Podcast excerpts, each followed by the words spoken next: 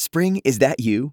Warmer temps mean new Allbirds styles. Meet the new Superlight collection, the lightest ever shoes from Allbirds, now in fresh colors. These must have travel shoes have a lighter than air feel and barely there fit that made them the most packable shoes ever. Plus, they're comfy right out of the box. That means more comfort and less baggage. Experience how Allbirds is redefining comfort. Visit allbirds.com and use code SUPER24 for a free pair of socks with a purchase of $48 or more. That's A L L B I R D S.com, code SUPER24. Because someone has to say it, and no one does it better than Anez says.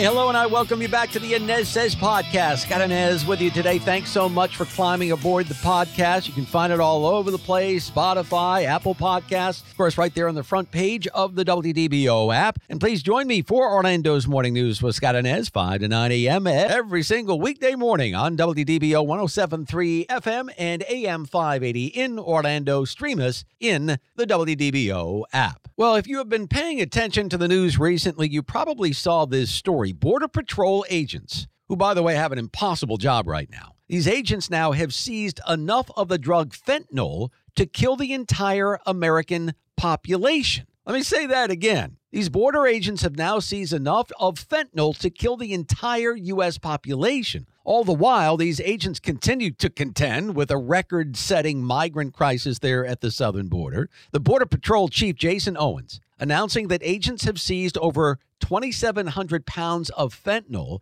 as part of the more than 69,000 pounds of narcotics seized between ports of entry. The seizures include 40,000 pounds of marijuana, 13,000 pounds of methamphetamine, and 11,000 pounds of cocaine. Now, this amount of fentanyl, which by the way does not include the amount seized at ports of entry, okay?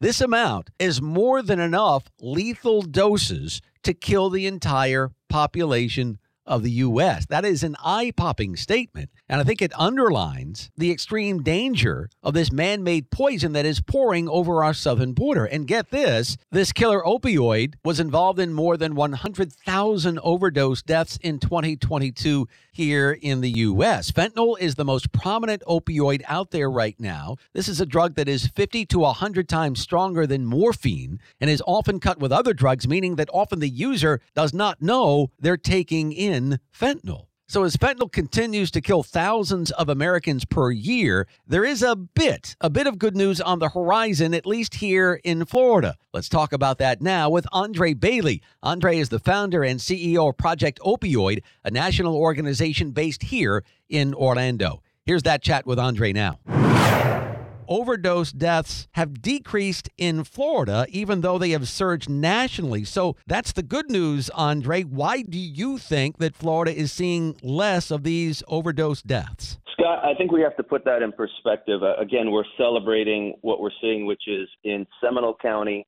and Orange County specifically, about an 11% drop in deaths from this this year from last year. But remember, Scott, we're judging those numbers based on historic, historic highs in deaths.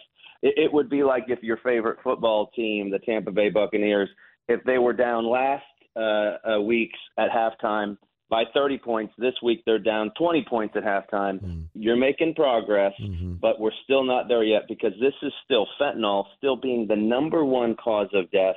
Scott, if, if you hear about a kid dying in a high school, a middle school, one of our college campuses, they died of fentanyl or they died of suicide the, this is what's killing our young people. And now the bad news, right? And you just mentioned, I mean, I, I, just happened to Google before you came on, I just happened to Google fentanyl this morning, and here's what pops up Man hauls 30 pounds of fentanyl on New York City subway. Portland, Oregon, investigating a dozen fentanyl overdoses involving children. Police seize 40,000 bags of fentanyl in Hartford, Connecticut. I mean, I, I could go on and on and on with these headlines, Andrae. This stuff is coast to coast, it's everywhere.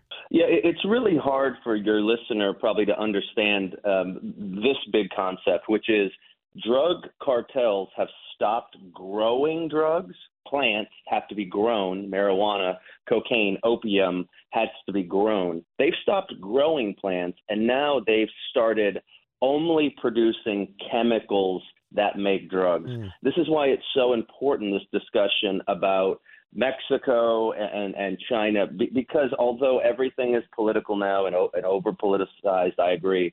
The reality is 90% of the deaths in Central Florida, in Florida, and around America are not from plants, mm. they're from chemicals. And fentanyl is not a, a prescription drug. It's one of the most frustrating things, Scott, is I, I hear members uh, uh of, of uh, legacy media uh, show photos of fentanyl and they're showing oxycodone or a prescription that was made uh, and given out at a, at a CVS or a Walgreens. That is not what fentanyl is. Fentanyl is a chemical concoction made in Chinese laboratories with the specific purpose of being weaponized against young people. This is why Project Opioid exists to kind of get the word out to parents. Parents, you might have experimented with drugs, and now you you don't tell everybody that you know at one time you were at this place doing this thing, uh, and and now um, your kids are facing dangers unlike anything else you faced before.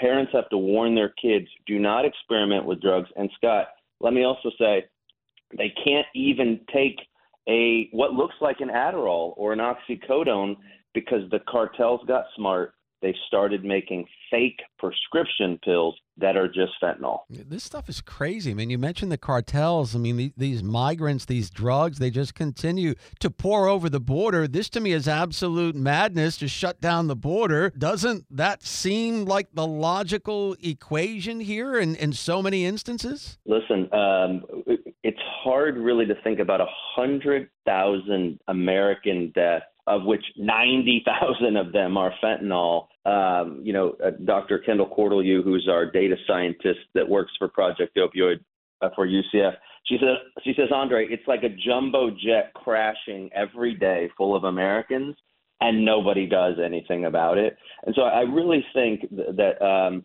both the the presidential hopefuls on the right and obviously President Biden um, th- there's not a, an honest discussion about this fentanyl crisis, meaning we've got to stop it in our communities. We've got to have naloxone, Narcan, Kloxxado, that overdose reverse drug. We need to have that everywhere. People can learn more about that at projectopioid.org. Our, our local uh, affiliate can supply that.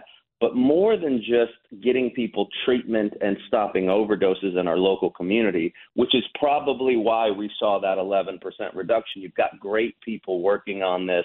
Sheriff Dennis Lemma, some some of the local politicians that we even criticize, Scott, um, um, here in our community. Um, they're doing a good job on the opioid crisis. I give them a, a lot a lot of crap when they deserve it, but on this, they're moving the right direction.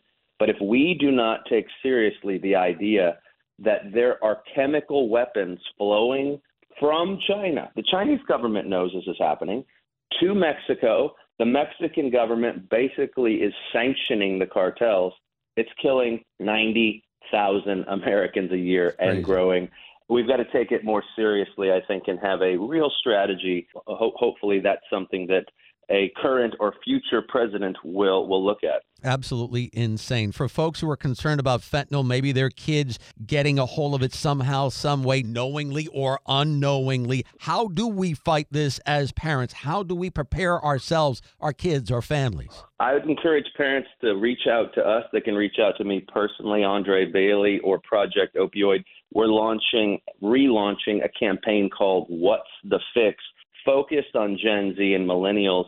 Uh, Scott, I just will, will mention it as we kind of conclude this conversation. Another thing just to note is that, um, you know, the, a lot of these young people, 20 somethings especially, Scott, they know that there's fentanyl in the drug supply out there. They know it. But there's um, there's a conversation that needs to be had about how the COVID lockdowns. I know it's not popular to talk about, but how the COVID lockdowns devastated the mental health of young people in this country. We, we just took them out of society for three years, masked them up, locked them down, and now we're seeing this collision of tragedy, which more and more young people are struggling with mental health issues. right at the time when the most dangerous drugs in human history mm. are being put on our streets. It's a dangerous combination, Scott. The What's the Fix the camp- campaign and Project Opioid continues to talk about it. Again, go to projectopioid.org for valuable information on fentanyl and other opioids. Thanks to Andrae Bailey, the founder and CEO of Project Opioid, for the information today here on the Anez Says podcast. That's going to wrap it up for the podcast. Join me on the radio every single weekday morning. Orlando's Morning News with Scott Anez, 5 to 9 a.m. on WDBO 1073 FM and AM 580. I'll see you next time. Spring? Is that you? Warmer temps mean new Allbirds styles. Meet the Superlight Collection, the lightest ever shoes from Allbirds, now in fresh colors. These must have travel shoes have a lighter than air feel and barely there fit that made them the most packable shoes ever. Plus, they're comfy right out of the box. That means more comfort and less baggage. Experience how Allbirds is redefining comfort. Visit allbirds.com and use code SUPER24 for a free pair of socks with a purchase of $48 or more. That's A L L B I R D S.com, code SUPER24.